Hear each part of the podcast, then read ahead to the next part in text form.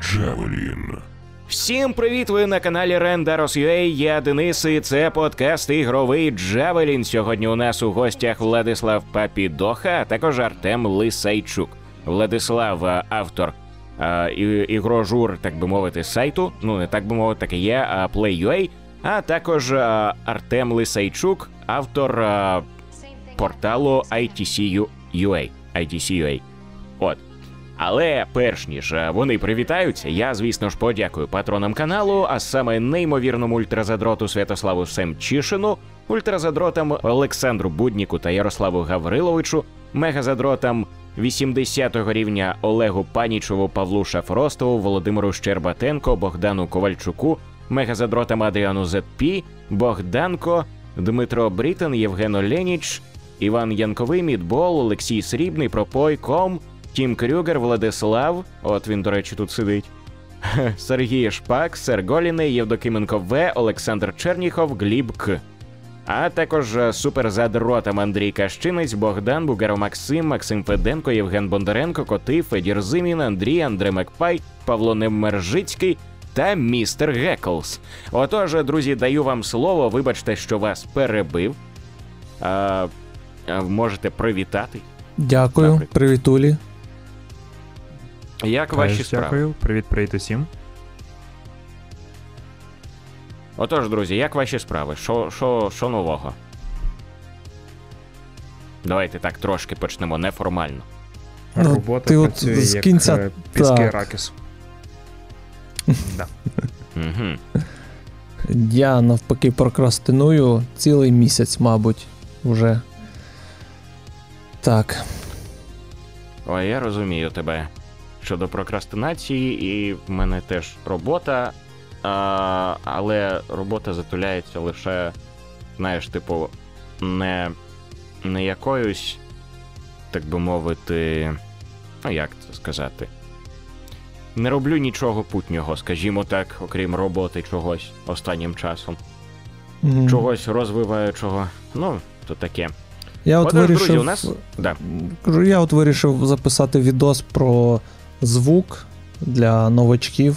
Ну, в плані там, який мікрофон краще обрати, коли от тільки починаєте блогерську кар'єру, чи хочете спробувати, і вже, мабуть, мучує його десь півтора-два тижні. О, це, до речі, кльово. Коли ти опублікуєш, ти можеш мені кинути посилання, і я обов'язково порекомендую його і на своєму каналі, і у пабліку. Угу. Тому що тема, до речі, цікава. А я Ну, так, я там Дякую. можливо, Про все. спокушуся Угу. і по поверненню в Київ візьму собі зовнішню звукову карту з XLR і всіма приколами. Ну, от про неї я також розповідаю якраз. м Так. Мені аж цікаво, тому що я насправді, окрім Focusrite і, мабуть, що трошки Blue Yeti, нічим майже не користувався. Цікаво буде подивитися про інше, Угу. послухати якісь. Ну, в мене я Добре. не знаю, чи ви. Добре, все. Потім. Це, про це все потім. Так. Давай, давай Да, після новин. Так. Так. Бо неформальний Сьогодні ми- початок затягнеться на 15 хвилин. Є таке, є таке. Е, перша новина у нас те, що група фанатів змогла відреставрувати японський мультфільм для локального ринку Super Mario Bros. The Great Mission to Rescue Princess Peach, який вважається першою кіноадаптацією гри. І, до речі, з цього приводу є новина на Play.ua, яку написав власне Владислав. Владислав, я думаю, знає з цього приводу найбільше. Е, пропоную дати йому слово першому. Да, я попав на неї випадково. Здебільшого, тому що я слідкую за всіма реставраціями загалом, бо мені цікава тематика. Якщо коротко, то це мультфільм другої половини 80-х, який максимально віддає тою епохою. Я сьогодні, е, готуючись до випуску, подивився хвилин 40, там загалом година. І так як на торренті було мало сидів, це все фанатське, тому торрент це нормально. Е, то я дивився в онлайні, де не можна включити субтитри японською. І дуже непогано скажу. вам. Е, Десь на 20-й хвилині Мгм. Маріо з Луїджі опідаються грибів. Їм весело. Е, З цікавого, Луїджі несподівано не зелений, а- а синій з жовтим. Це прям незвично. Це прямо патріотично, я тобі скажу. Синьо-жовтий Луїджі. І попри те, що це японська е, анімація, вона дуже схожа на західну того періоду. Тобто там більше від західної школи того часу, ніж від японської. Наскільки я можу так оцінювати. Це прикольно. Але я не знаю, чи це комусь радити, бо це прям дуже незвичний досвід. Це більше таке. Якщо вам цікава стара анімація, десь так 40 Мгм. років тому, то прикольно. Або якщо ви дуже любите досліджувати якусь всяку ігрову тему, теж класно. Ну, але як я і казав, я сюжет не дуже викупив. Я виключив, щоб ви розуміли, на моменті, коли Боузер, намагаючись е, привабити принцесу Піч, е, перетворився в величезну жінку в чорній красивій сукні. Бозету? Типу, Реально Ні, це не. Бозета, це просто щось. Тому що в цій істоти була прям дуже дивна зачіска. Знаєте, як. Ви, напевне, десь бачили в дитинстві в дівчат в дворі або там в сестер, е, коли лялька Барбі вже так заграна, тобто їй там десь рік-півтора, то в неї від волосся лишається якесь е, щось. Коротше. Окремі пасма такі там стирчать. пря- Прямо хана, так, є таке. Це як ото, знаєте, лялька, яка була, е, була по-моєму, муль- мультсеріал, не пам'ятаю назву, по-моєму, не, не, невгамовні малюки чи щось там якось. І там Мгм. було в одній з героїнь, е, по-моєму, ну коротше, найстаршої там дівки, яка Мгм. була там майже лиходієм у ньому. У неї була якраз така лялька. Оце я пам'ятаю, щось от прямо як ти описав. Да, було щось таке. От. А в розрізі Я Маріо. мене- вимкнув. От що, що, що ну, ну, дивує, да. що ну, цей мультфільм не вийшов на заході. Мені здається, він дуже такий сприйнятливий для західної аудиторії. І дивно, що він досі не бачив світу, практично зовсім. Там були якісь дуже погані субтитри, які зробили на початку нульових, але це ж не рахується. От чи, чи дивилися б ви таке? Бо я так розумію, ви не дивилися цей ремастер. Ні. Я подивився, трошки помотав. Вибач, що я, я хотів сказати, що я би подивився би трошки. Але я би насправді навіть не трошки би, я би в себе подивився, чисто тому, що мені цікаво, як виглядала перша екранізація відеоігор загалом. І, до речі, багато рекордів загалом у, у цьому у світі відеоігор у всьому поставила Маріо. Там перша гра там якась там, перша найпродаваніша гра, перша там щось іще. І оце так. Теж, теж прикольна тема. Я би подивився, чесно, от типу з цікавості. Я не знаю, чи подивився би хтось зі мною. Ну, це навряд. Але чисто самостійно було б цікаво. В напівпримусовому режимі зі мною дивилася дівчина. І щоб розуміти, наскільки уважно вона його дивилася, десь Хм. через півгодини вона помітила, що я дивлюся японською без субтитрів. Нормально. Ну, зважаючи Нормально. на її е, нікнейм у Твіттері, то вона б таке мала б полюбити.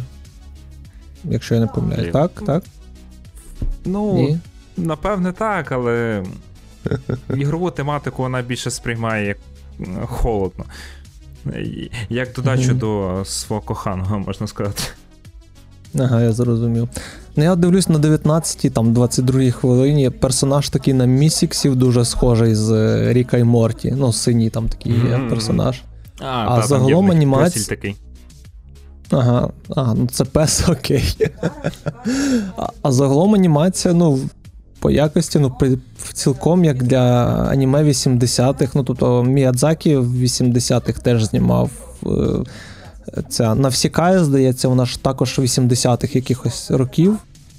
І в плані анімації, ну, не беремо художню цінність, а загалом, от як виглядає, то цілком пристойно. Просто що з художньої, художньої точки зору він такий доволі дивний, цей Маріо. Бо я також от прокляцую його.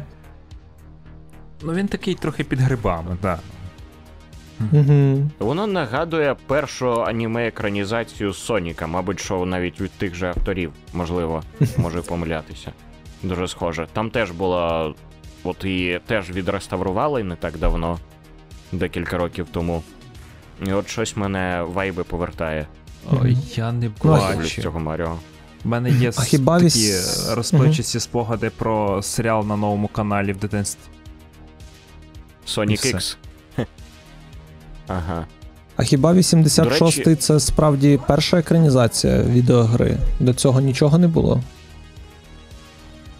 Там Я якийсь за що він купив, продав. здається.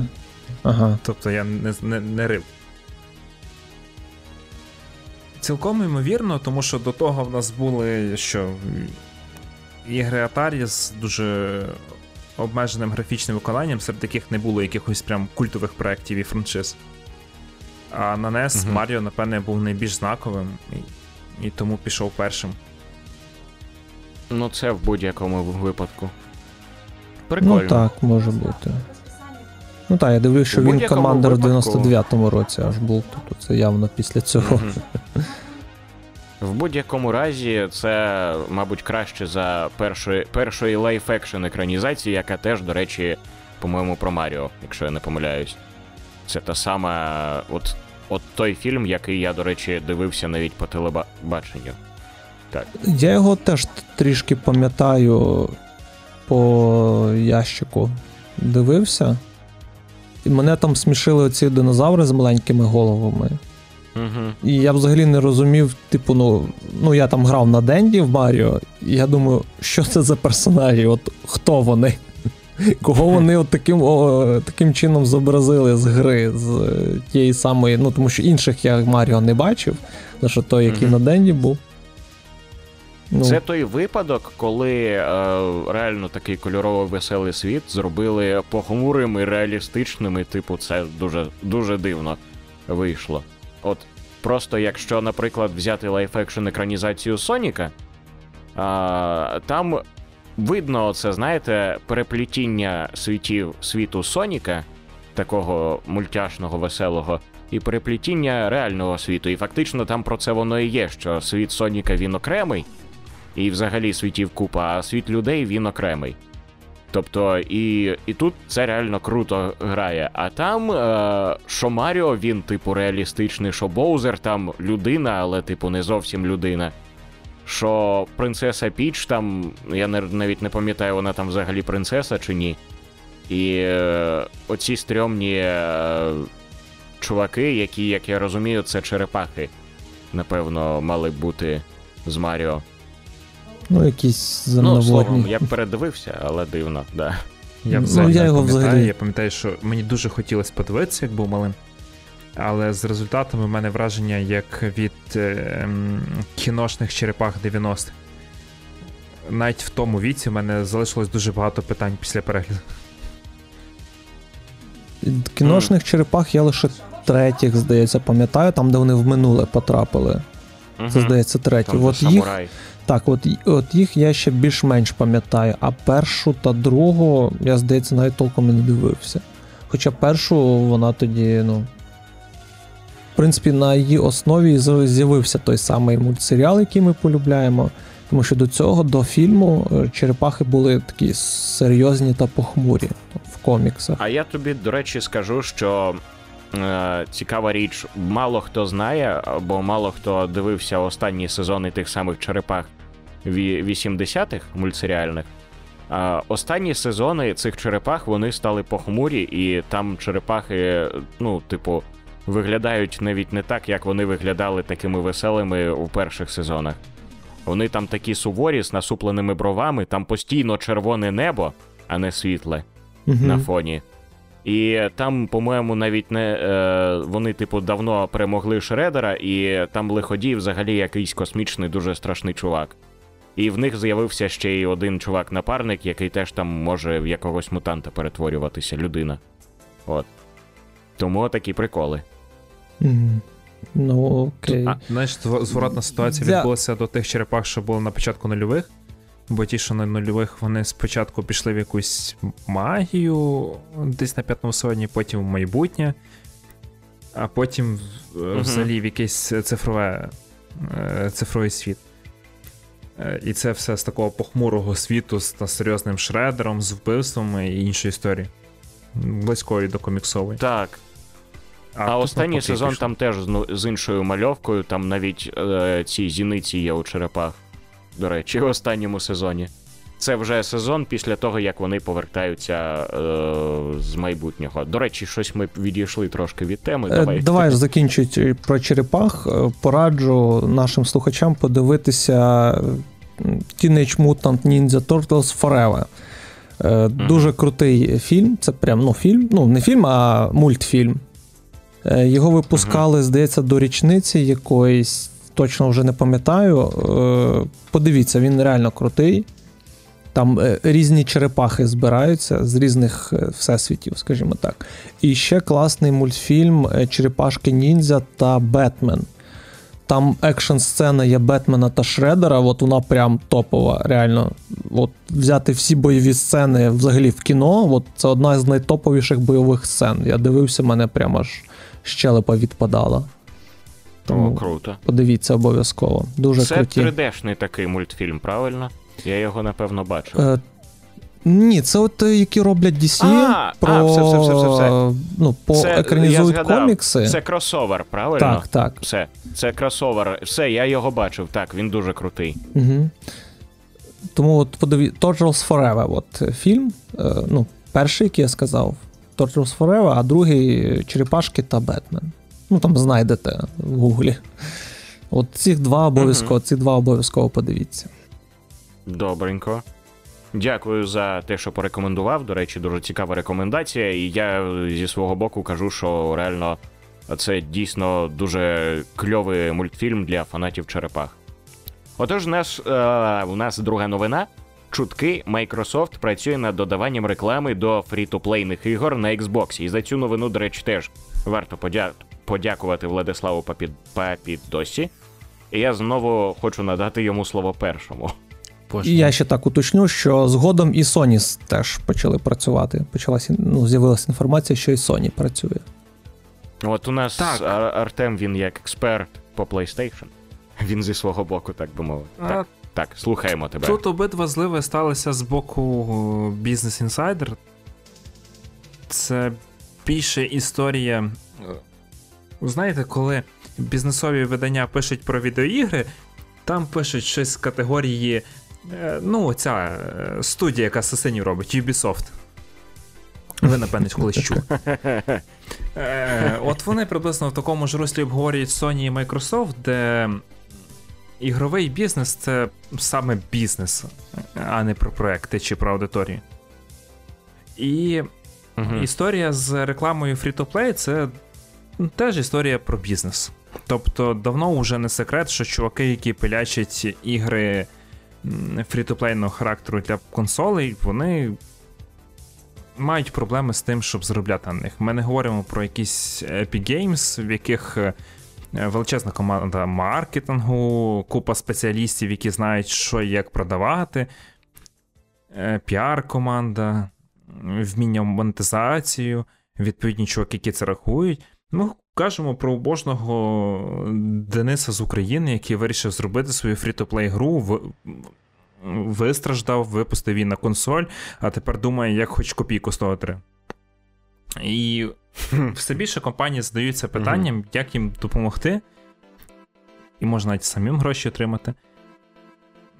І роблять обидві і Microsoft, і Sony зараз роблять е, набір програмних рішень і, по суті, спрощених контрактів, які дозволять розробникам просто взяти скриптик, засунути десь гру в якийсь об'єкт, і там буде відображатися реклама від рекламної платформи. По суті, це працює як е, гуглівський AdSense. Хто налаштовував, знає, Мгм. типу, отримуєте просто блок коду, вставляєте кудись на сторінку, бабах, реклама монетизується. Потім просто виведете гроші. Е, можна навіть клікнути пару кнопок, і Google сам такий: ну, рекламу можна поставити тут, тут, тут і тут. Хоч зразу це зроблю. Ти кажеш так, все на місці. Я думаю, рішення буде таке саме, що в тих, що в тих.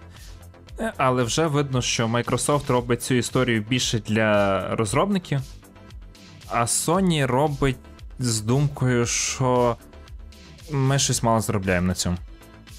У всякому разі, в мене таке перше враження. І я думаю, що десь так в межах півроку ми почуємо, що таким займається ще, наприклад, Epic Games або Valve, і намагається допомогти розробникам монетизуватися на їхніх платформах ефективніше. А може Nintendo таке зробить. Коротше, це новий тренд. Очікуйте, що цього буде більше, це зустрічатиметься частіше. І в цьому немає нічого поганого, тому що ви отримуєте ці послуги безкоштовно, нормально, що ви там подивитеся рекламу. Головне, щоб вона не була нав'язана. А ті, кому не подобається, ті звикнуть просто, так? Виходить так. Мені, ну, якщо це буде масово і популярно. Так. Мені ще цікаво, наскільки це питання платформи, чи все ж все ж таки гри. Тому що, ну, якщо платформи, то як буде розподілятися, по-перше, прибуток від цієї реклами, чи буде собі брати комісію платформа тримач. По-друге, якщо е, гри, то цікаво, як вона буде оновлюватись, ця реклама. Ну, мовно, якщо чи буде вона контекстно залежна, е, чи будуть. е, розробники надавати лише ту рекламу, ну, яку в них купили. Умовно, там станки Gillette запросили на рекламу в якихось умовному, ну, хай буде Fortnite, що в них там десь на білбордах по мапі будуть вісіти не реклама вигаданої якоїсь продукції, а саме от станків Gillette. От Я думаю, Як воно що так це буде буде, працювати? трошки не так, ну, в плані, це навряд буде прямо от в самій грі настільки адаптовано. Тобто, як сказав Влад, це скоріш за все, як я розумію, це е, по типу того, як е, вставляють реклами у ігри на мобільні пристрої. Тобто, це якісь банери е, в головному меню чи в якомусь меню тупо рандомні якісь е, реклами, саме які за допомогою cookies відстежували твою активність і які рекомендуються саме тобі. Тобто, хоч ти будеш грати у якийсь, ну, припустімо, умовно Overwatch, і тобі е, буде банер, е, там, наприклад, розетки. Щоразу як треба, як би мовити, так би мовити. І е, як на мене, головне, головне, щоб в такому випадку е, подібні великі проєкти не вставляли рекламу, яку до, доводиться дивитися і не можна пропустити навіть декілька секунд. Е, я, я не проти банерів. Єдине оце, тому що коли, е, наприклад, ти граєш у якусь, хоч і фрі-ту-плейну, ну, але, наприклад, умовно Fortnite, де ти е, програв матч, і ти такий, блядь, ну треба, типу, знову почати грати, треба по новій, е, заходиш у Fortnite, е, хочеш е, почати новий матч після програшу, а тобі треба ще чекати декілька секунд. І це тебе може виморозити. Ну, мене, б- мене б, наприклад, це виморозило. І я б такий, типу, бля, ну все, я типу кидаю. От. Це От. моя думка щодо цього. Ну, я і найцікавіше, не- що Угу. в обох випадках інсайдери стверджують, що, що компанії думають в першу чергу про якраз таку рекламу, як каже Артем. Типу, що у нас тобто, білборди, все-таки кон- контекстна пра- або Ага. якщо це спортивна Все, гра, то тоді- знаєш, навпро- нав- нав- навколо футбольного поля є, типа, рекламні такі щити по контуру. А, ну по-моєму, в Фіфі таке вже практикується. Ну, от, в FIFA там здається реклама типа, самої організації FIFA. Мгм. Можливо, я не Ну, добренько, не грав. тоді- Так. І е, тут специфіка, я що в випадку, що Sony, вони навіть уточнюють, що в Sony немає рішення для реклами в менюшках. Вони її поки що не зробили. Ага. типу. Вони зробили внутрішнє Ага. ігрове, типа і геймплейне, а в менюшках ні. І Sony готує, знаєте, от як на мобілочках цю штуку. От хочеш цей скін. Подивись 30 секунд реклами, Мгм. М? Ой, ну це капець. Ну, це нібито і прикольна тема, але дивна. Ну дивись, з одного боку, якщо тобі не нав'язують, а пропонують, це в принципі окей. І на мобілках воно так працює. Я от недавно. Е, так, перепрошую. Я от недавно, поки там в сховищі сидів, то грав в Tower Defense 1, і вони тобі пропонують: от, хочеш е, отримати бонус, подивись рекламку 30 секунд. Ти такий, не хочу, все, не дивишся рекламу. Хочеш, подивився. Якщо воно в такому контексті буде, то це окей. А, але ж буває таке, що тебе там, наприклад, закінчується матч, тобі обов'язково потрібно подивитися якусь рекламу. Так, то це вже, це це вже не дуже добре. І з урахуванням того, що люди купують ну, на консолях звикли, як мінімум, до того, і на ПК, що їм не сують рекламу, от просто от вилазить такий поп-ап, який ти не можеш вимкнути найближче 30 секунд. Як на Ютубі, там окей, посидіти, ну, подивитися 5 секунд рекламу, яку не можна пропустити, чи 6, це нормально. А коли 30 секунд, ну це вже якось нездорово. А І що, особливо у грі. Ну так, під час гри. А коли в тебе е, product placement, по суті, йде в самій грі, ти його можеш і не побачити. Якщо мова йде там про якісь гонки, там Forza Horizon, наприклад, туди дуже круто, от е, ці білборди, дуже круто туди інтегрується будь-яка реклама. У нас є приклад Так. Alan Wake оригінальний, в якому була реклама Energizer, як мінімум. Здається, Energizer, і ще чогось там на бордах було. В ремейку, в ремастері це все повидаляли, тому що контракти закінчилися. Але Мгм. загалом навіть в сюжетних іграх можна інтегрувати будь-яку рекламу, якщо вона там е, гармонійно виглядає, Мгм. вписується в контекст того, що відбувається. Тому що в грі, в якій тобі потрібно міняти батарейки і зробити ну, рекламу виробника батарейок, ну це в принципі круто. І вони таким чином там відбили якийсь бюджет. Ну, це, до речі, те, про що ти говориш, це фактично а, свого роду, ну, Ну, не свого роду в чистому виді product placement, так. Тобто той, який вже широко використовується у кіно. А, і тут фактично бачимо ту картину, що знову межа між кіно і відеоіграми стирається, що, що у іграх можна використовувати ті ж самі прийоми, зокрема рекламні, що і у кіно. Ну так. Просто що коли product placement, це ну, розробник його додає на етапі розробки, а Microsoft і Sony е, працюють над цим, щоб можна було умовно на люту міняти рекламу. І, можливо, навіть робити її контекстно залежною. Тому що який сенс робити рекламу якогось регіонального товару, ну там, наприклад, який от там, я не знаю. Е- Живчика, наприклад. Навіщо робити рекламу живчика на території США, Сполучених Штатів, так, якщо от живчик п'ють в Україні. От для українців буде там банер висіти, висіти з живчиком. Для США там якийсь 7-Up, я не знаю. От я думаю, Ой, я що вони подивився, таким якби працюють. у якомусь умовному Фортнайті був би живчик, це було б кльово. І Або розетка. цей же є. Е, Apex Legends, там же ж прямо, що ти от по полю бігаєш, там також білборди вісять, банери усілякі. Мгм. І це все от в таких іграх може інтегруватися дуже добре. В гонках, в чому, в чому прикол гонок, що воно там може не працювати, тому що ти, як правило, на великій швидкості пробігаєш, і твоя увага зосереджена на трасі, а не на тому, що поза трасою. Тому в гонках реклама вона якби інтегрується найлегше, тому що ти на дорогу ставиш банер, але увага гравця вона все одно на дорозі і на машині. І тут не факт, що вона буде працювати. Ну, це вже такі нюанси йдуть від жанру залежні. Тому в гонках реклама може бути не такою ефективною, як здається, на перший погляд. Тут уже будуть методом проб і помилок дивитися, знімати ефективність, міряти метрики так. і займатися іншими важливими продуктовими статистичним рішенням. Ну так, це як таким. Ну і все-таки це free-to-play, тому я тут нічого не бачу кримінального, що Я в не буде бачу реклама. нічого кримінального.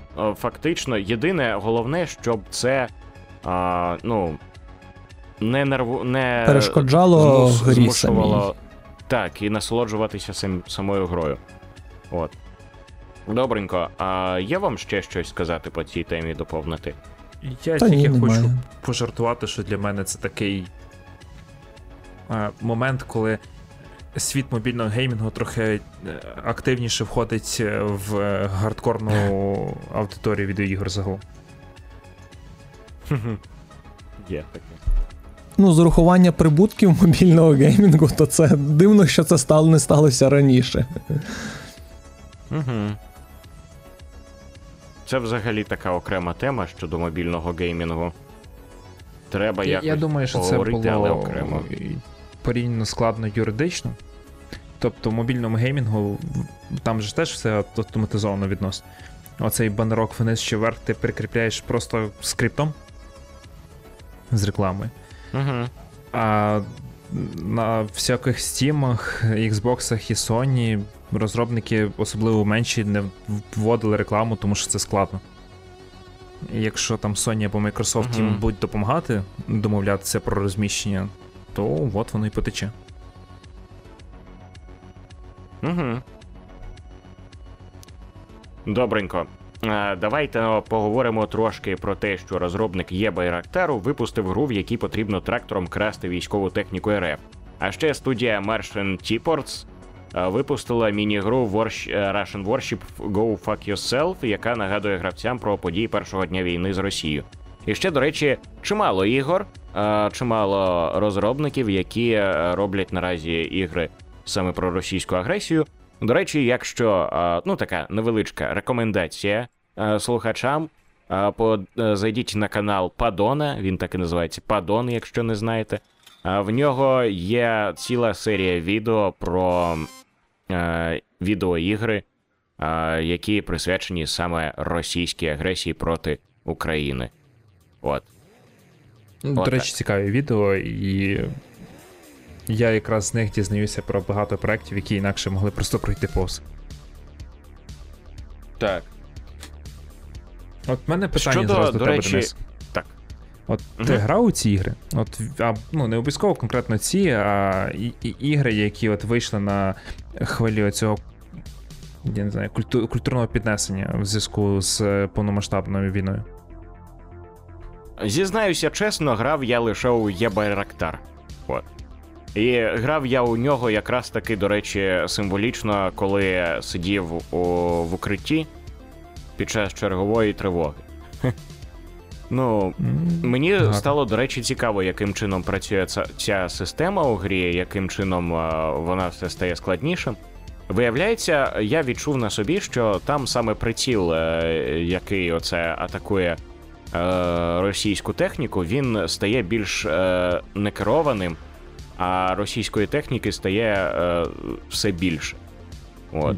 І це, до речі, прикольний підхід такий. Тобто, тут реально ти такий е, випробовуєш міць, власну, власну силу, можливість впоратися з усім цим. Тобто складність наростає, і це не той випадок, коли, наприклад, як у якихось ранерах, е, ти, ти просто можеш втратити концентрацію і програти. Тут ти конкретно можеш програти, тому що складно. Отак. А ти як Те- в тебе що з цього досвіду? Е, Ми пограли з е, колегою по редакції з Вовою Бордіко дві гри про викрадання трактором танків. Я не згадаю нас, на жаль. І сам я не запускав, але мені подобається дивитися просто за тим, як це все створюється, як це виникає, тому що це ж теж якась частинка е, цієї медійності, культурного контексту, який породжується війною. Е, Це ж не тільки те, що ми дивимося, що художники малюють, що їм болить. е, Автори пишуть, що їм болить, і описують свої емоції. Е, Ведучі е, журналісти на телеканалах е, висловлюють свою злість так, як вони можуть професійно. А ро- розробники ігор або ті, хто навчаються, створюють свої культурні продукти, і це круто. Просто класно дивитися, як воно виходить в них. Той випадок, коли відеоігри теж є, так би мовити, інформаційною зброєю, своєрідною культурною зброєю проти, так би мовити, ви знаєте кого. От. А ти, Артем, що нам скажеш? Я не пограв, зізнаюся чесно, от з цих ігор якось вони повз. Ну, інформаційно я знаю, що вони є, але не пробував в них. Я останні півтора тижні, півтора чи навіть два. Взагалі нічого не запускав, але про це ми ще в кінці поговоримо, що я грав до того. Е, але ну, з, ну, погоджуюсь, що круто, що взагалі таке з'являється, і воно мало б з'являтися, і якби не ці розробники, то 100% інші б е, зробили б щось подібне. Тому що в нас створюється музика, Ну, кіно, ні, в нас е, кіно замінено там якимось відеороликами коротенькими, там тіктоками. Е, а ігри от теж можуть е, ну, в одному ряду з, з усім цим, е, що відображає українську культуру от в цей період, період війни. Угу. Просто ще одне медіа. Колись, коли була от Друга світова, і наші прадіди воювали, вони пісні співали. Зараз у нас є пісні, є відеоігри, тому що можливостей самовираження збільшилося. Тому це круто, що такі з'являються. І сподіваюся, що такого більше не буде, тому що це все закінчиться якнайшвидше і не буде потреби в цьому. Погоджуюсь повністю. Ну, головне, насправді, що це є на часі, це саме зараз допомагає людям, так би мовити, морально е- отримувати якийсь, якусь, ну, не те, що це не сказав би, що це можливість відволіктись, тому що це все ж таки про війну, але можливість трошки вивільнити свій гнів, трошки, е, ну, не знаю, стати частиною цього супротиву і е, долучитися культурно до того, що власне потрібно наразі. І це прекрасно.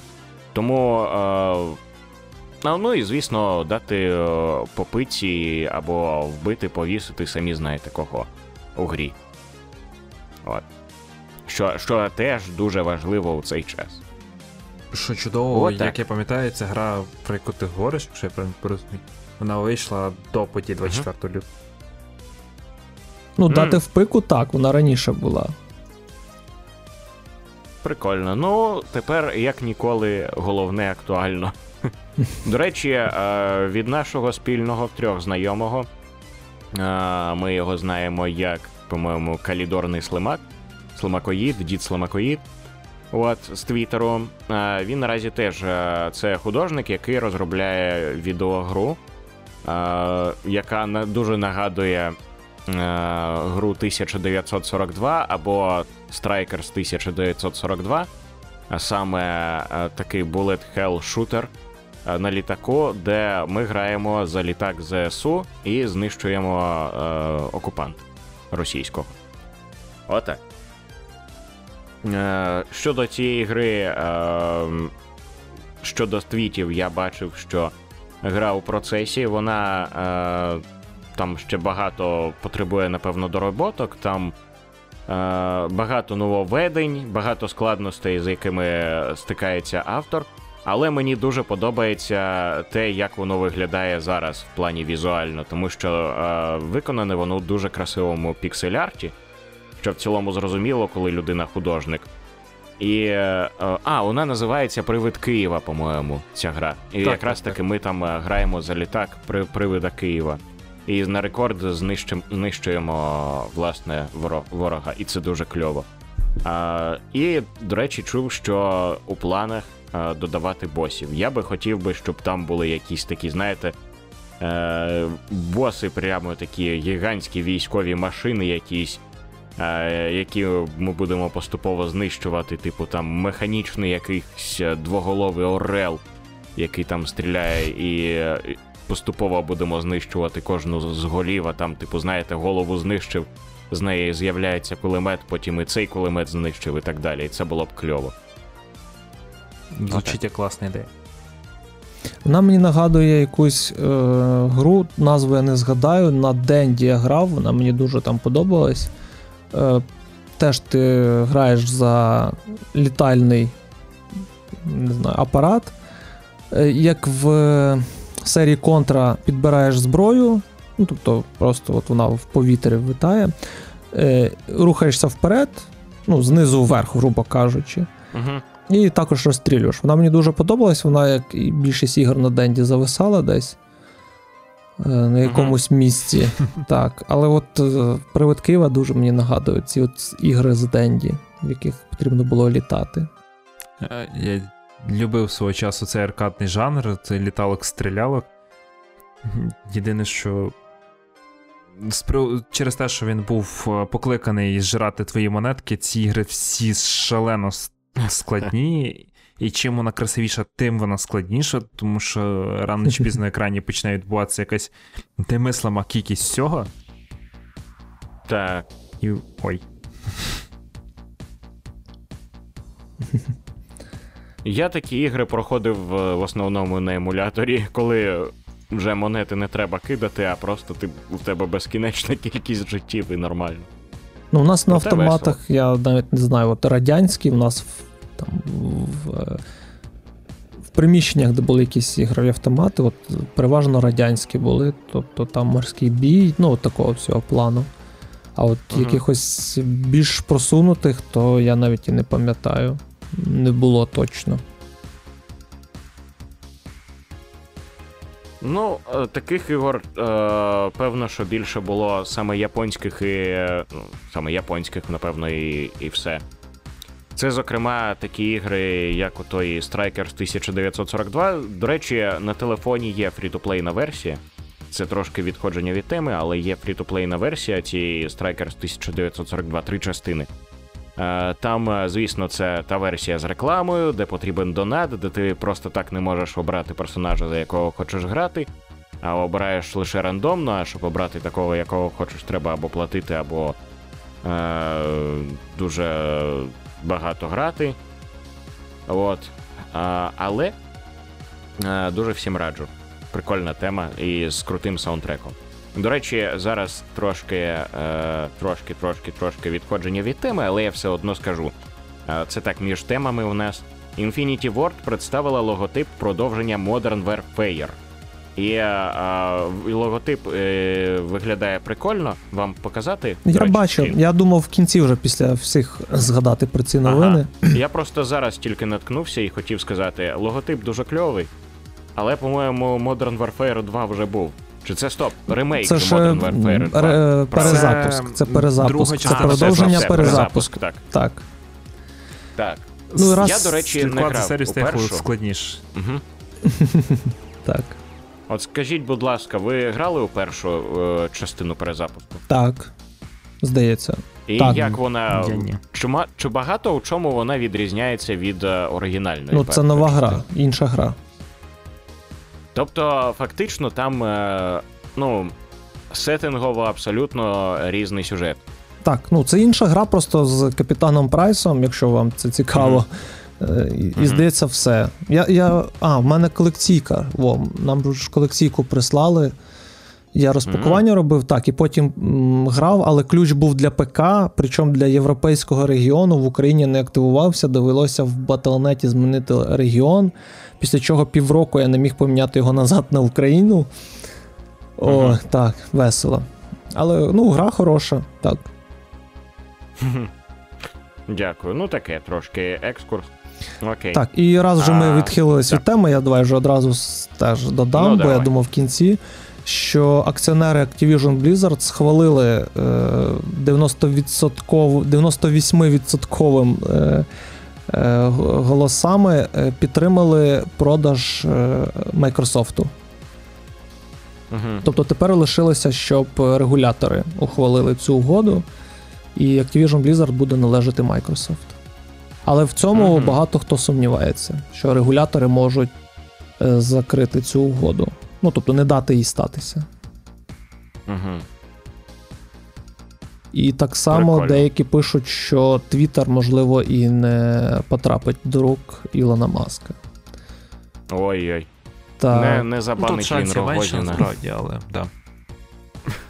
так, Тому що таке. в випадку Microsoft ми говоримо про потенційного монополіст... монополіста Ого. в ніші ігровій, а в Маска немає ще двох з половиною соцмереж, щоб монопольну с... ситуацію створювати. Ну так.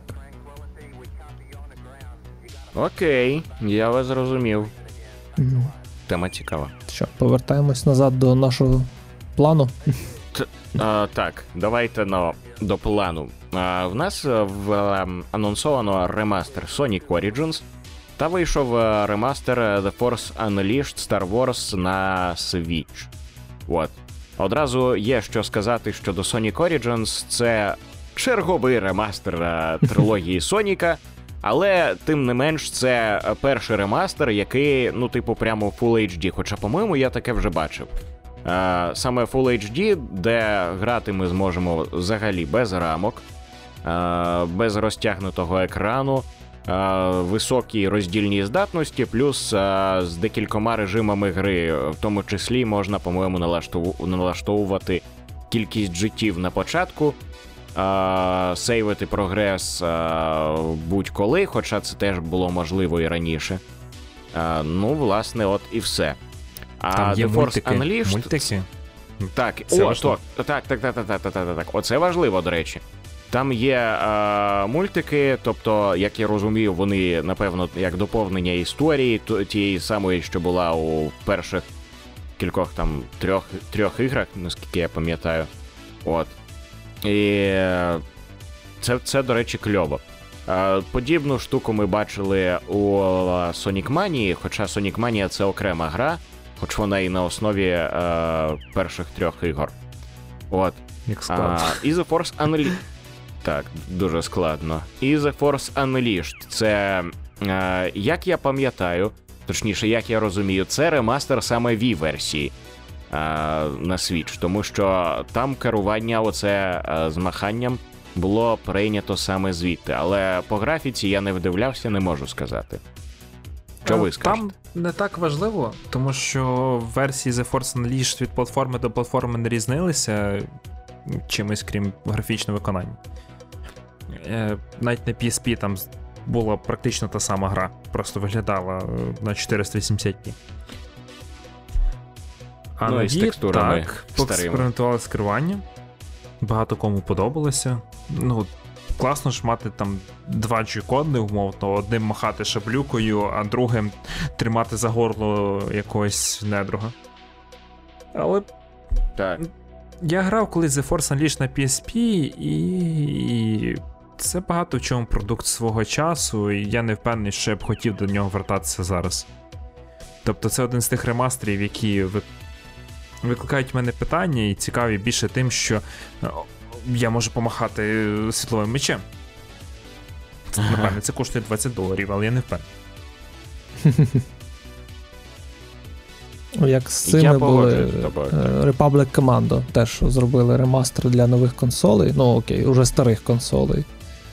Мгм. І все. Тут прям навіть ремастером, здається, його важко було назвати, просто адаптували під нові консолі. Ну, воно просто запускається на нових платформах. Так, такий, навіть не ж кажу, не ремастер, а от те, що в GOG роблять, в GOG роблять безкоштовно з деякими іграми. Ну, робили принаймні, не знаю, як зараз. Е, от. Випустили. За скільки він там коштує, я навіть не дивився. Republic Commando новий. Але гра крута, тут без, безперечно. Ну, про Соніка та Force Unleashed мені сказати нічого, бо в мене немає ні Switch, і в ці ігри я не грав. Тому тут повз мене Ага. все. Я ж просто Отак. радію, бо в мене лишилося чимало проєктів з шостого, здається, покоління, того, де PlayStation 3, Xbox 360 і Wii. І я радий, що от помітні проекти цього покоління виходять на свічі, бо це зручний спосіб з ними познайомитися в портативі, тому що якби на великій консолі я б вибирав, чи грати там в умовний ремастер The Force Unleashed, чи в, в нову гру по Star Wars. Е, The Force Unleashed Мгм. навіть ніколи б не придбаним був. А так, чому ні? З цікавості банально. На мене The Force Unleashed е, це дійсно продукт свого часу. Це дуже крутий продукт е, здавався на той час. Зараз, коли я побачив ігролад, я такий, типу, ме. Ну, типу, ігролад прикольний, але гра якась. Ну, не знаю, я не звик грати у ігри, в яких е, під час боїв, е, особливо таких великих, е, масштабних, прикольних, немає навіть саундтреку якогось.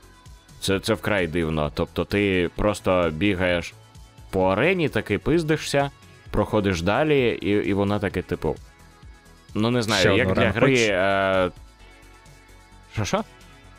І, і воно таке ще одна арена хочеш? Ага, так, і воно ще так.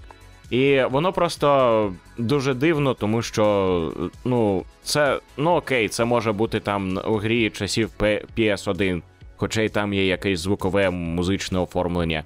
Але у грі е, покоління, яке ще виходило на PS3 та Xbox 360, і ти такий думаєш, блядь, ну серйозно? Ну, типу, чому? Це дуже це вкрай дивно. Е, пам'ятаю, що виходила ще The Force Unleashed 2, де у цього Старкілера два мечі вже, мечі вже, не один. Цікаво щодо цього, чи буде ремастер цієї частини чи ні. Я про неї знаю дуже мало, навіть менше, ніж про першу. От. Я знаю, що вона була І, фінансово неуспішною і погано прийнята аудиторією, тому навряд. Ну, В мене Force Unleashed нормально на ПК не працювала, тому вони якби повз мене. Ну і плюс я не фанат зоряних війн. Тільки не кидайтеся так. Тому. Та я теж не фанат, Я якщо теж. чесно, але. У нас А, ну, гік подкаст, пацани. Так, розходимось. Ну Ну, що поробиш? То, то давайте до наступної новини тоді. Ну, давайте, окей. Кому це Е, за. новина досить хороша. Ubisoft Store в Україні перейшов на регіональні ціни і вже можна купувати ігри в гривнях. І водночас е, українська версія магазину наразі недоступна.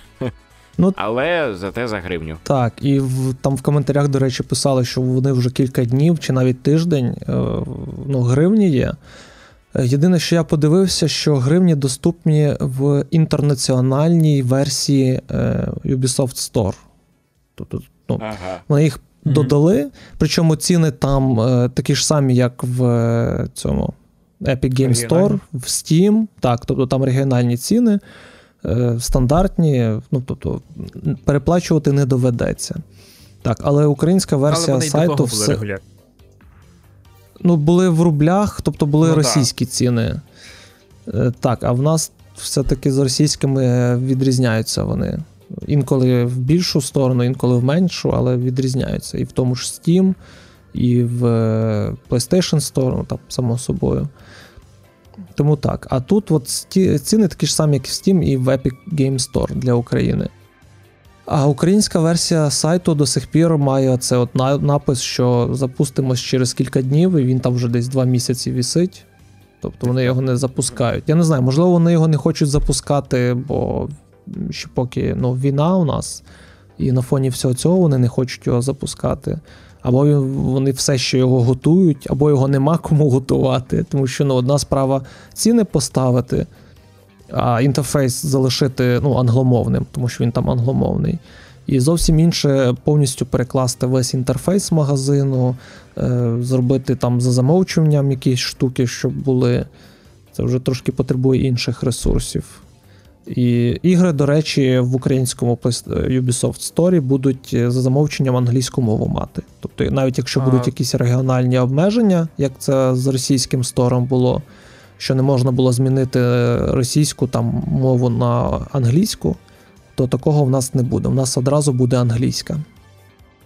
Це цікаво, бо в нас хтось з аудиторії дивився, що на Вальгалі досі пише, що, е, що гра з замовченням з російською озвучкою, здається, і англійським або російським текстом, або навпаки. І, тобто повністю можливо, змінити чекають, мову не поки можна. Там український регіон буде? Да. А, ну може буде, тому що не працює навіть е, це Ubisoft Plus, здається, він так зараз називається. Ну, під, підписочний це сервіс Так. Ubisoft. Е, Так, раніше він працював, зараз не працює. Я думаю, він не працює, тому що у нас саме українського немає стору. Тобто до інтернаціонального вони не можуть прив'язати, тому що там можуть бути. Ну, до інтернаціонального магазину можуть бути прив'язано кілька валют. Е, ну, окрім української, тобто інших е, країн, які не мають свого регіонального магазину. Е, І тому вони не можуть якось зробити нормально, щоб працював Ubisoft Plus. От коли запуститься вже повноцінно український магазин, українська версія Ubisoft Store, тоді і запрацює Ubisoft Plus, і буде вже стандартна англійська. Ну і плюс люди, які купували е, Вальгалу, вони купували її все-таки в російському регіоні. Ну, ще коли Україна була відносилась до російського регіону. І версія ця також виходить російська.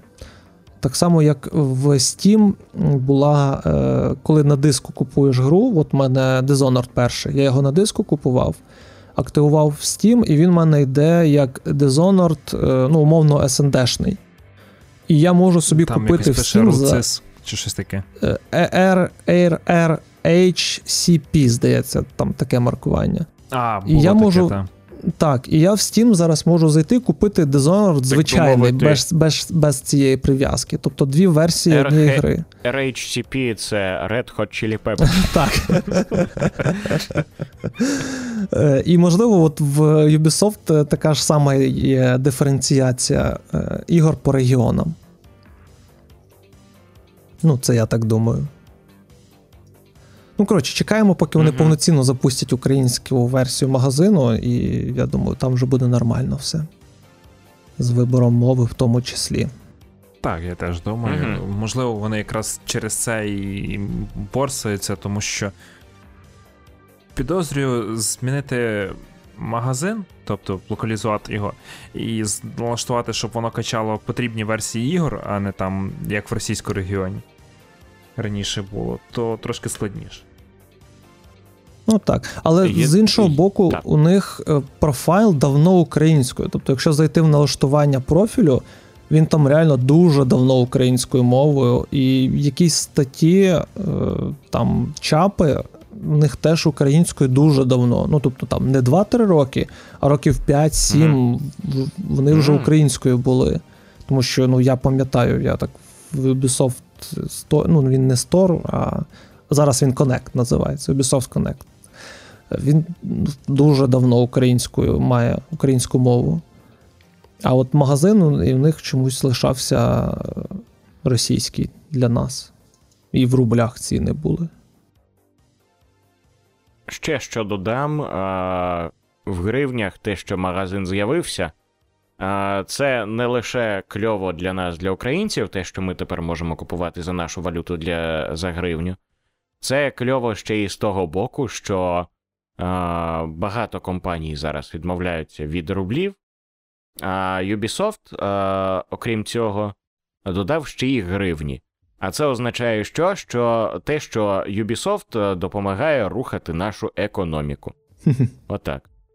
Тобто він е, від себе допомагає нам е, навіть у цій війні. Можливо, це, цей вклад не такий великий, як міг би бути, але це хороший вклад.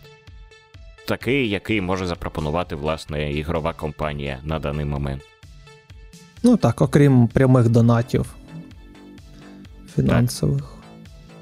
Мгм. Ще б Blizzard зараз би зробили гривні, чи, чи євро, чи будь-що, і повернули б можливість оплачувати кредитною карткою. Бо в Так, е, е, Battle.net там, там зараз. євро, ні? Там е, досі рублі, і оплатити можна тільки PayPal або через гаманець. Тобто картку вони від'єднали. Вони коли Рос... е, ну, Росію, будемо так казати, від'єднали від е, можливості оплатити, е, то і Україна теж від'єдналась. І здається, ще кілька країн. Тобто, от я так розумію, от всі ці країни навколо Росії вони були об'єднані в російський кластер. І коли вони від'єднали е, можливість платити щось купувати кредитними картками Росії, вони від'єднали цю можливість і всім іншим країнам, які відносились до цього кластеру. І до сих пір вони так Мгм. і не поновили. Тобто, я там, умовно кажучи, в Hearthstone захочу щось купити, чи в Heroes of the Storm, чи взагалі там будь-яку гру. Мені через PayPal потрібно це робити. Це Або дивно, поповнювати якось гаманець. Я не так давно заходив в Hearthstone після довгої перерви, і я пам'ятаю, що паки мені пропонували за євро. Хм. Але я з мобілочки заходив не через Battle.net. А, ну може бути. Хоч- Тому що ну, от для України у них там в рублях це все діло. Не знаю. Мене, я от коли в Modern Warfare грав, я міняв регіон, здається, на Чехію, і в мене було в євро цінах. В євро ціни були. А потім, як я назад змінив на Україну, я там сфотографував свій паспорт, що я справді українець, живу тут, то ціни назад змінилися на рублі. І от зараз я дивлюся, ціни в рублях. Креш коштує от 2000 рублів. Четвертий. Сумно, не дивись на каку. Давай будемо. Як, як то кажуть, е, коли Ubisoft е, допомагає Україні власне своєю е, можливістю е, саме внесками грошовими і можливістю підтримати економіку, Blizzard теж підтримує Україну. А знаєте як Blizzard підтримує Україну? Як? Він видаляє букву Z зі скіну зарі. А, От. ну так. Ну, хоч не з своєї назви дві зетки. Отак. Отак от. Тож е, всі допомагають, але просто по-різному. Ви подиві, ви от уявіть собі Blizzard і видаліть дві зетки. Це ж буде майже як матюк. Нормально. Я зрозумів. Тому вони не посміють цього робити. Так, доведеться терпіти. Мгм. Окей. А, що в нас? В нас є ще остання така новина. Е, почекай ще секунду. Про Blizzard, до речі, от ми вже згадували Activision Blizzard. Е, Blizzard анонсували, що вони анонсують мобільну гру по Warcraft 3 березня. Це такі е, новини онлайн прямо. О, Так. Ну, ну так свіжачок. Вони е, нарешті витягнули репутаційну історію з Diablo Immortal. Тобто вона вийшла Ну, на нормальні рейки, вони так е, виправдалися четвертим Diablo. І от зараз вони запускають мобіль... тихенько, я так розумію, під радарами мобільну Warcraft. Тому що ви ж пам'ятаєте, що новини про те, що там вийдуть нові адони до WoW були тиждень чи півтора тому. Новини по Diablo тиждень. Overwatch бетку теж вже запустили окремо. І тут тихенько собі ще мобілочку по Warcraft хочете? Угу. Хе. Ну так. Ну, до речі, Ну. Diablo Immortal хвалять всі, і вона ж і на ПК, до речі, вийде також. Е, Ну, принаймні, бета запуститься. На мобілках буде реліз, я так розумію, а на ПК запуститься в цей же самий день, день бета. Е, А от який буде Warcraft мобільний, мені цікаво. Мені реально А от цікаво. мені, до речі, ще ці... хотів сказати, вибачте, що перебив. а, Теж до цієї теми, якщо ми вже затронули Blizzard так більш детально. а, Мені цікаво, от що щодо Overwatch 2. А, Я свого часу активно грав у перший Overwatch. Мгм. От. В мене Overwatch е, є на PS4, і в мене Overwatch е, є на свічі. От. Е, Мені, ці- мені цікаво, от що щодо другого Overwatch. Е, Оскільки перший Overwatch він фактично не так давно став продаватися на свічі, взагалі недавно.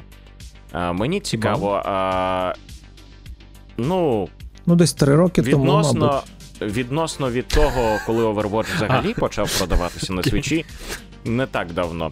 От. І е, мені от що цікаво, вони казали, що коли вийде Overwatch 2 офіційно, у всіх е, Overwatch 1 оновиться до Overwatch 2. А що ми під цим розуміємо? Ми розуміємо те, що онлайновий режим Overwatch 2 буде фрі-то-плейним. Але сюжетний режим доведеться докупити. От. А, ну або просто з нуля купити а, Overwatch 2, і в тебе все буде одразу. От. А, мені от що цікаво на свічі. Чи буде на свічі, чи, наприклад, е, на PS4 оновлюватися Overwatch до Overwatch 2, зважаючи на те, що е, Overwatch 2 це, е, як я бачив, він у оновленій навіть графіці. Він у онов... з оновленим балансом, скоріш за все, е, з оновленою, так би мовити, частотою кадрів, яка, напевно, потрібна, необхідна для гравців. Що ж буде з релізами на цих платформах? Мені от Е, цікаво. Дивись, Е, Це буде не free-to-play. Ти, ну, ти от правильно сказав, що власники Overwatch першого отримують безкоштовно оновлення до Overwatch 2, але саме мультиплеєрного режиму. Е, І Ага. як ти правильно сказав, що сюжетний режим доведеться купувати окремо власникам е, Overwatch першого. Е, Ну, я думаю, він буде. А чому його робити, ну, сигрувати якось між платформами? От мені Ну, от реально цікаво, каже, чи буде воно на Switch. Вони оновили графіку, то Ну так, зміни ну, вона там- вони можуть поставити на старі рейки. А переробляти кампанію м, не знаю, чи будуть. Просто в, той, в тій же. Е, ну, типу, версії для свіча там же ж не, не вийде, так би мовити, додати, наприклад, оновлену графіку, чи, наприклад, на Pastgeni, тих же на PS4 Ти та заморочуєшся, ну, Буває. мені здається. Ну, тобто на Switch просто вийде Overwatch 2 з простішою графікою, да і все. Ну, там той же сюжетний режим. Те, що вони поліпшили в графіку тому, там для нових консолей та ПК. е, Overwatch перший уже з спрощеною графікою, помітно. Ну, він Ну, може от піти от. по, е, по стежині е, FIFA, яка випускає FIFA Legacy, які, ну, де по суті оновлюють склад команд. Гра лишається та ж самою, а оновлюється лише склад команд. Е, Тут вони можуть те ж саме зробити. Тобто на е, рейках старого Overwatch, по суті, зробити Overwatch 2. Сюжетний режим буде з графікою першого Overwatch. Е, Дизайн, ну якби для цього, саме дизайн, для цього не потрібна нова графіка. Вони на старому рушії це все зроблять, ну на старій версії рушія. Угу. От і все. Е, А грати можна буде. Я не знаю, чи там кросплей є просто. А якщо немає, Ну, там- то ще простіше. Там є кросплей, але не в змагальному режимі. По-моєму, так. Тобто в змагальному режимі його немає, тому що е, на свічі Overwatch працює у 30 FPS, а там на інших платформах у 60 і з цього приводу. Ну, в рейтинговому тому- ти маєш на увазі, мабуть. Так, так, в так. рейтингах. Маю на увазі це. Правильно, так. Угу. Тобто, я насправді не знаю. От мені оце, це питання досить дуже цікавить, тому що реально я не думаю, що вони скажуть такі, типу, ну ок, типу, а на старих платформах і, і на свічі, типу, Overwatch, тепер ми закриваємо сервери першого. І, ну, типу, зважаючи на те, що окей, я це можу зрозуміти на старих платформах на е, це, це, типу, може бути ок. Хоча це не прикольно. Але от на свічі, де він, де гра вийшла буквально три роки тому, це таке собі. Ну так, в 19-му я подивився, він вийшов на свічі.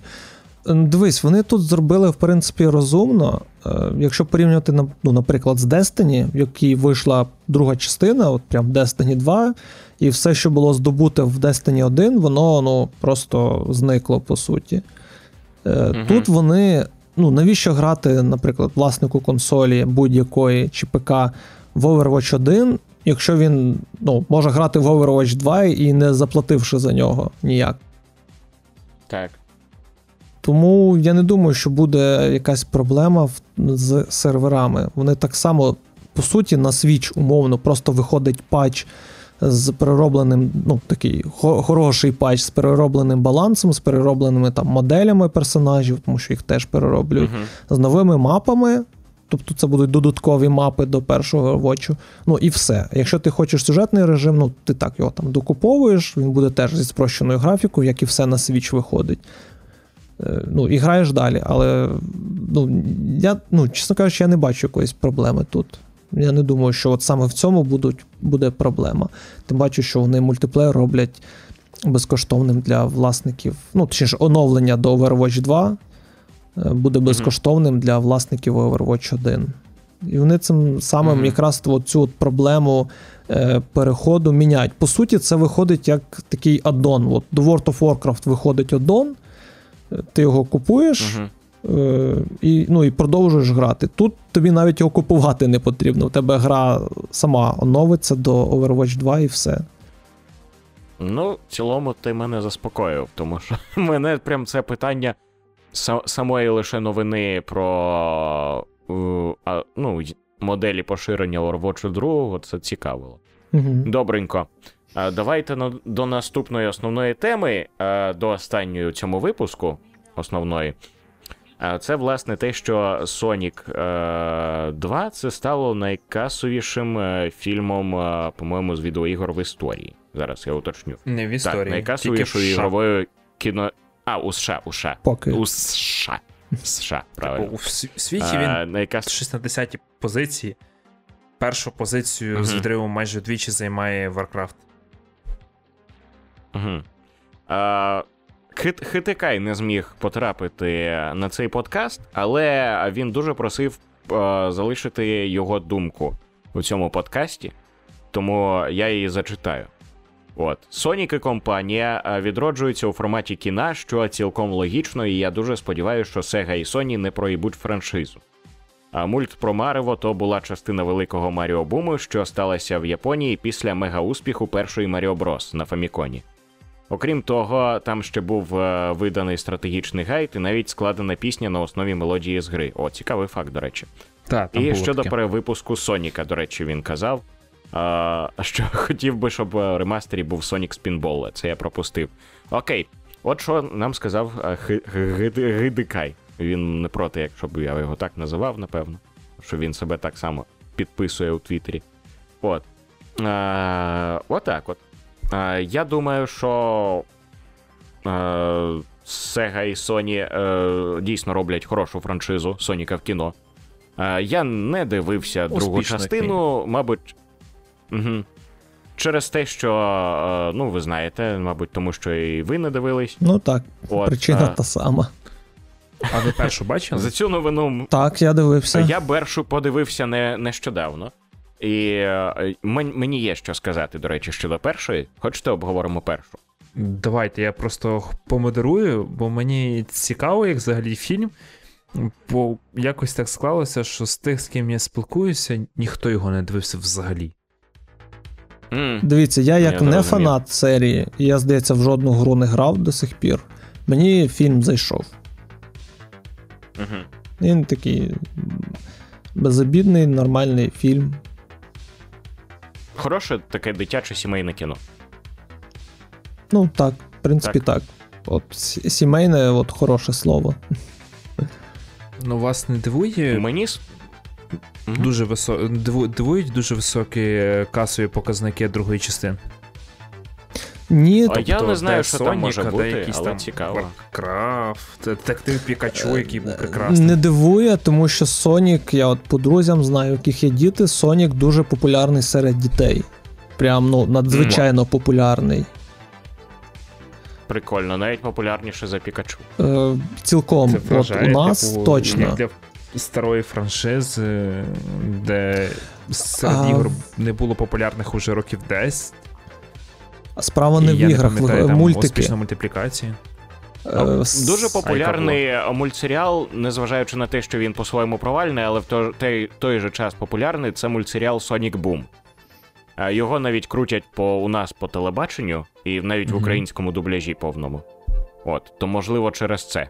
Так, ну Прикольно, потрібно ж враховувати, що те, що дітям подобається, не обов'язково є хорошим чимось, ну, якісним. Е, так, а от я знаю, що Sonic дітям реально дуже подобається. Не знаю, яка із версій там серіалу, ну саме про мультсеріал мова йде. Угу. Але от е, Це версія мультсеріалу, я можу пояснити. Це та версія мультсеріалу, де там е, видозмінений вигляд персонажів. Е, Він 3D-шний повністю, сам мультсеріал. Е, І він такий сіткомовий. Тобто там кожна серія це який, яких, якийсь прикол. Але там дуже видно, що він е, орієнтований саме на дитячу аудиторію. Там такі дитячі персонажі, дитячі проблеми в них всілякі дитячі фразочки, і ну, типу, окей, я, я не проти цього. Е, незважаючи на те, що для мене Сонік особисто це, типу, щось таке класичне з відеоігор, як Маріо і як Crash Bandicoot. Це такий класичний, ем, е, як його сказати, маскот, е, який дуже, дуже культовий у ігровій індустрії. Отак. мгм. Е, Я когось перебив. Вибачте. ну, мені більше нічого сказати. Не, мені теж. Я хотів сказати. Да, господи, кажи тепер ти. Тепер ти точно щось хотів сказати. Ні, ні. Кажи. Ну просто що. Хороший сімейний мультфільм е, збирає касу. Мгм. Ну, от все, все пояснення. Мгм. Так само, в принципі, мабуть, із Пікачу його їх важко назвати. Е, ну, ці серії, і Покемони, і Сонік, вони доволі старі, і вони давно вже ну, не асоціюються з іграми напряму. Тобто дуже багато побічної якоїсь продукції, в тому числі серіалів, таке. мультфільмів, е, вже виходило по цим франшизам, як по Соніку, так і по покемоням. І вони далеко за межами ігрової індустрії. Тому ну, їх вже важко назвати саме от виключно кіноадаптація ігор. От Uncharted, Warcraft, так, це адаптація суто ігор. Тому що от за межами ігор ці франшизи Ну, більше по суті ніяк не виступають. А Sonic та Покемони вже там з 80-х виходять по ним щось. Ну, переважно це Мгм. мультсеріали. Тому. Я не здивований, що вони збирають саме ці дві франшизи збирають касу. От щодо Соніка в кіно другого, ну і взагалі першого, я скажу, що е, по факту е, в них круте те, що вони класні як е, окрема стрічка, взагалі, сама по собі, і саме все ж таки як адаптація відеогри. Навіть я б сказав конкретно першої відеогри, тому що друга частина, як я розумію, це конкретно адаптація другої відеогри. Незважаючи на те, що вони максимально не схожі, але є така маленька деталь, як те, що в першій частині Сонік сам, в другій частині Сонік з Тейлзом. І так само у фільмах. Хоча у другому фільмі навіть з'явився Наклз, який з'явився лише у третій грі. Е, і тим не, тим не менш це цікаво. Як я розумію, е, Наклз у е, другому фільмі він саме як лиходій е, постає перед е, глядачем, а у третьому, якщо буде продовження, то він вже буде теж у команді е, Соніка і чуваків. От. Е, Я хотів би сказати, що насправді чому цей фільм класний як сам по собі. Тому що е, у стрічці насправді дуже хороша проблематика. Як не дивно це визнавати для адаптації е, відеогри, у стрічці е, саме класна самобутність е, є е, мотив, є мораль, так би мовити, якої не було е, саме у іграх раніше. Е, Це мораль про самотність. Самотність і друзів, яка власне якою просякнута е, взагалі вся стрічка. Тобто ця стрічка, е, звісно, про їжака Соніка, можна так сказати. Але якщо сказати у більш глибоко, але у двох словах, ця гра е, про дружбу, про справжню дружбу, про те, що е, Сонік е, віднайшов. ну, його доля, взагалі, з початку фільму, це була доля бути завжди на самоті, тому що йому так сказала його сова, яка його виховувала. Е, Що він повинен е, ніколи не з'являтися на очах у, світі, де він є, і завжди пові- повинен приховувати себе, власне. І коли він потрапив на землю, саме в момент, коли він випадково себе показав, проявив, а, таким чином він ну, знову натрапив на чергові проблеми. Але цього разу, замість того, щоб втекти, він віднайшов друзів, е, з якими він захотів залишитися. От, і це така мораль про те, що а, твій дім а, не там, де безпечно, а там, де є друзі, скажімо так. А, от. І е, такої моралі, по-моєму, не було в, жодн... в жодній з ігор по Соніку. Ця, ця мораль з'явилась саме у стрічці, тому вона, е, як самобутня крута історія, вона теж працює. Отак. Круто завернув. Мені здається, в теперішній час прям дуже актуально. Або ж ти до кого висновку дійшов, тому що от зараз у нас такі події відбуваються і зовсім по-іншому деякі речі сприймаються. Ну, цікава Є і думка. таке, так. Я насправді не е, переглянув першого Соніка, якщо чесно, у перші тижні, коли е, почався військовий стан. Тому, мабуть, що так і вийшло. Мгм. Що цієї е, моралі я досяг саме через таку призму. Так, ну, мене, мені додати нічого. Що скажеш, Владе, про про таку мораль? Ти ж теж дивився, але як ти казав, серед знайомих ніхто не дивився. От я Ні, дивився, я виявляється. тому я маю таку мораль. А, ти не бачив. Я так. навпаки Все, я радію, що ми закінчуємо цей випуск на такій високопарній ноті. Угу. Я думав, ми ще розкажемо, хто що, хто що читав, писав, робив, дивився, ну, грав. це звісно, це в будь-якому. Це в будь-якому випадку, Артеме. Я знаю, що це твоя улюблена рубрика в кожному подкасті. Тому е, одразу надаю, на- надаю тобі слово Ага, у цьому. окей. Е, читав я нічого, зате ми додивилися Twin Peaks продовження. І мене дещо розчарував, можливо, фінал, тому що як такого фіналу тут немає. Ви дивились хтось Twin Peaks третій сезон? Чи ні? Я дивився тільки початок першого, першу серію. По-моєму, першу серію я додивився, на другій я вже на половині вимкнув. Ага, я зрозумів. Схоже. Е, Ну, коротше, от весь сезон, ну, тобто Лініша знімає так, що якби нічого не зрозуміло, але дуже цікаво. Е, Хоча насправді ну, багато речей в серіалі все-таки зрозумілі, і він знімає так, щоб не було якоїсь однозначної відповіді, що глядач для себе сам робить якісь висновки, і вони є каноном, по суті. От що ти собі придумав, от те і правильно. От настільки він знімає. Точніше, така в нього позиція. А з Twin Peaks вийшло так, що в нього ну, є от фільми, серіали, де якийсь відкритий фінал, ти от там початок Крістофера Нолана, ти от в кінці не знаєш, що коп він там у сні знаходиться, чи все-таки в реальності.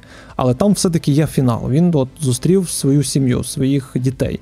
А в Twin Peaks він закінчується, по суті, написом далі буде. Там немає фіналу як такого.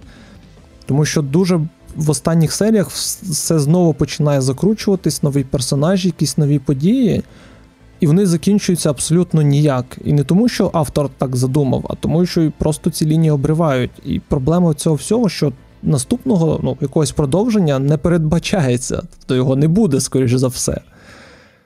І- Це саме ти про класичний Ні, Twin про Peaks от третій кажеш? сезон.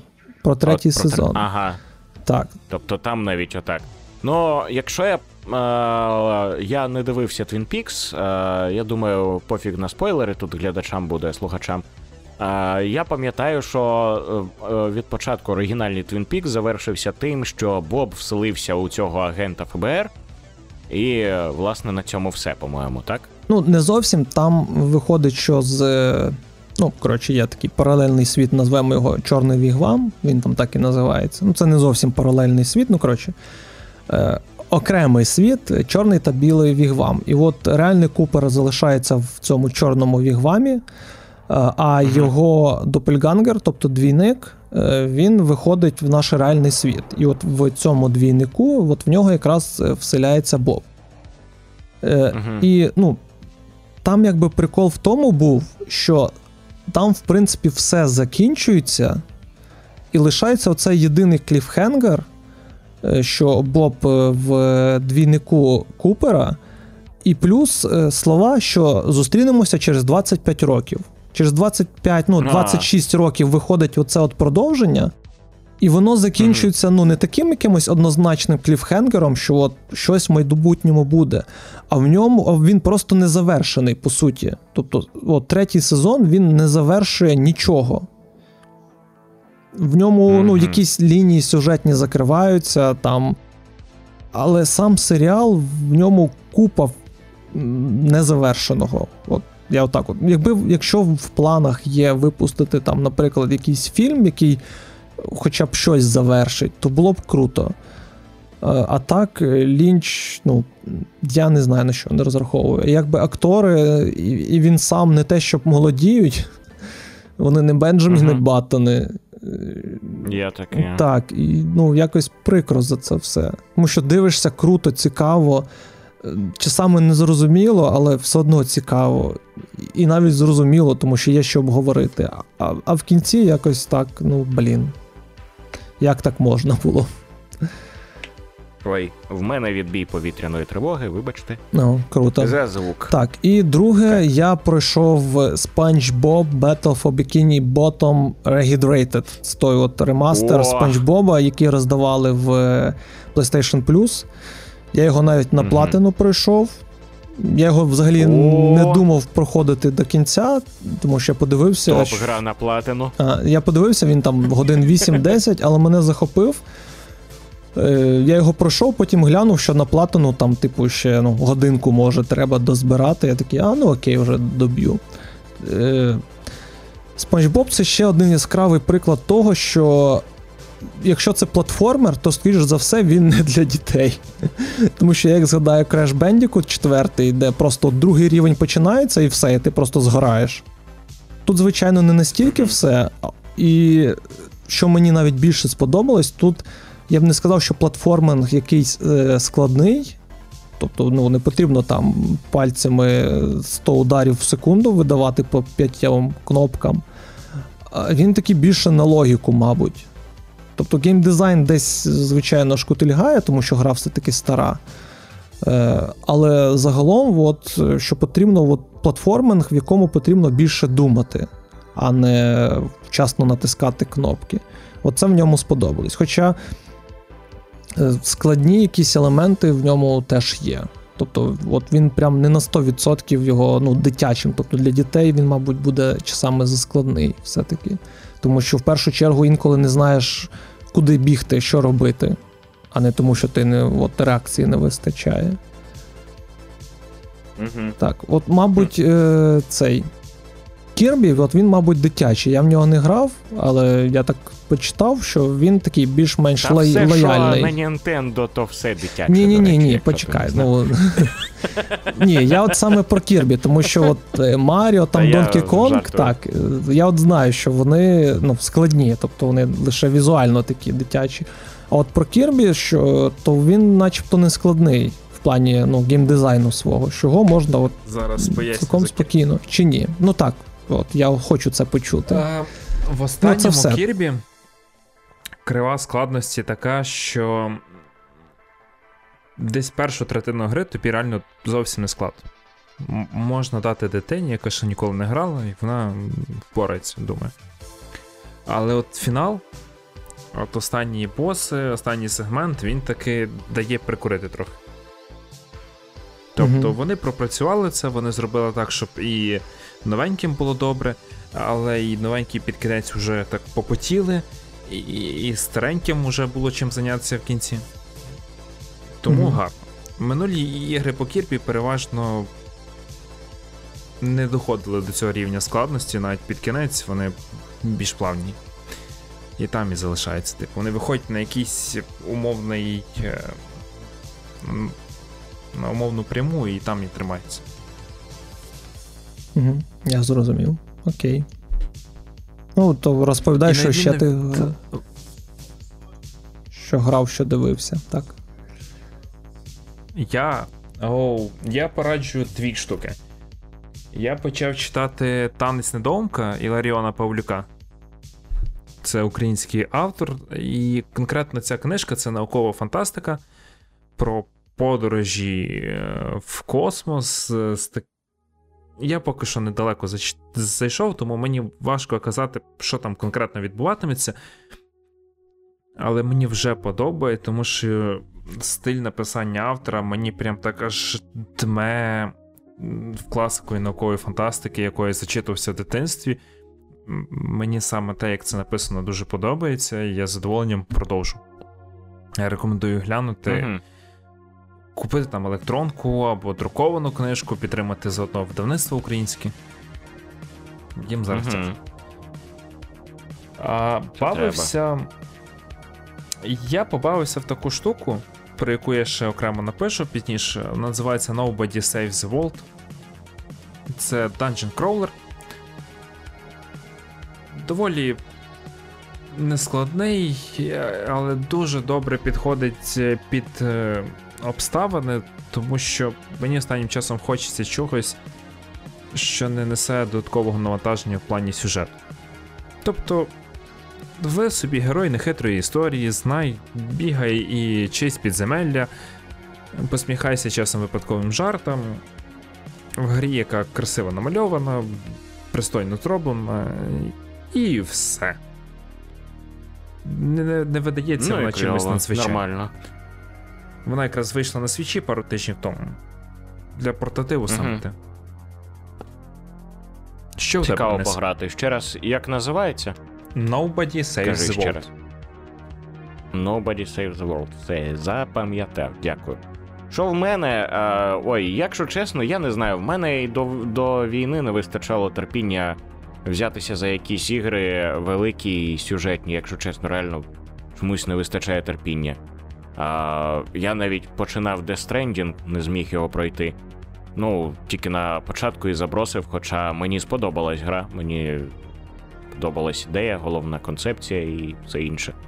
Зараз єдине, що я можу сказати, ну, мабуть, що в Єшопі за, за дуже великою знижкою придбав е, дуже кльову е, гру. Не скажу, що вона стара, але вона вийшла досить давно, вона є всюди. Я її купив, напевно, вже третій раз. Перший раз я купив її у Steam, другий раз е, на PS4.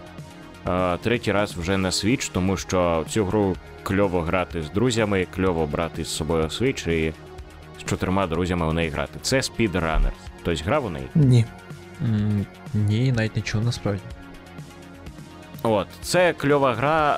ем, це така е, інді невеличка гра, де е, ти змагаєшся з друзями, е, ну і чи взагалі з гравцями по онлайну у, у бігу через е, е, різні огороди. Ой, ой, ну, огороди, господи. Перешкоди. Не городи, перешкоди. От. І е, ти, е, коли біжиш, ти е, маєш, можеш робити всілякі подлянки, так би мовити, іншим гравцям. Тобто можеш е, себе прискорити, можеш е, схопити крюком гравця і переміститися на його місце. Можеш е, робити ще багато цікавого. Там можна пригати, по- стрибати по стінам, можна з- за допомогою крюка, як е, людина-павук, переміщатися там по окремим поверхням. І прикол тут саме у цій грі у тому, не в тому, щоб е, добігти кудись, там, наприклад, від старту до фінішу. У цій грі немає ні старту, ані фінішу. Суть цієї гри, е, е, що камера гри слідкує в основному за тим гравцем, який перший. Тобто, коли гравець, е, який біжить першим попереду усіх інших, він добряче так відривається від них, то ті гравці, які вже не потрапляють у камеру, вони вже там, типу, вмирають, програють. Тобто е, су, е, суть гри, суть змагання в тому, щоб добряче так відірватися від інших гравців. Але прикол у тому, що е, гра сама збільшує складність, коли, наприклад, у тебе е, з іншими гравцями менше, ну, типу, коли вас стає все менше і менше. Тобто, коли ви там, наприклад, е, граєте в чотирьох, то гра там зі звичайним екраном, коли ви граєте в трьох, е, екран гри трішки стає меншим, спеціально, щоб відрив між вами ставав все е, більш легким. І під кінець це дуже круто, коли вже така напружена музика, і ви з е, е, один на один граєте у маленькому екранчику, майже нічого не бачите, що попереду, але ви розумієте, що малесенький відрив і все, і типу, і е, хтось один перемагає. Оце дуже кльово. От. Ну, о, мені навіть цікаво, чому ця гра така малопопулярна. У ній є багато приколів. У ній є один з персонажів це скаут з Team Fortress другого. Там є секретні персонажі, які, яких можна у чаті через консоль викликати. Це Octodad, це персонажі з Payday другого. Раніше навіть був е, Козел з Goat Simulator, але потім його прибрали. От. Тож усім насправді раджу спробувати пограти в Speedrunners, а насправді дуже круто грати е, в неї великою компанією друзів до чотирьох гравців. Отак. Круто, я звернув увагу, мені аж навіть стало цікаво попробувати. Та я собі теж додам кудись. Не знаю куди, в список бажаного. Добренько, друзі. Напевно, ми на цьому завершуємо. Та, Я дуже радий вам за це спілкування. Дуже радий за ваші думки, за те, що розповіли дуже багато насправді цікавих речей. І е, я дізнався чимало з аналітичних, так би мовити, щодо реклами, щодо продажів, е, щодо нововведень оцих, оцих усіх, щодо Sony і Microsoft. Е, Щодо там мова ще зайшла щодо Твіттеру Ілона Маска. Всіляких оцих деталей я насправді не знав. Тому я вам за це неймовірно вдячний. Вдячний за ваші рекомендації, за рекомендацію гри е, від Владислава. І е, взагалі за все. Тож, е, е, слухачам бажаємо залишатися у доброму гуморі. Все буде добре. Е, ігровий Джавелін нікуди не зникає, принаймні на час війни точно. А коли війна завершиться і ми переможемо, то я думаю, що щось іще придумаємо точно. Чи принаймні просто подкаст продовжиться, але можливо з іншою назвою. Тож, дякую вам усім, тому числі за те, що ви нас слухали. До нових зустрічей! та, бувайте. Па-па.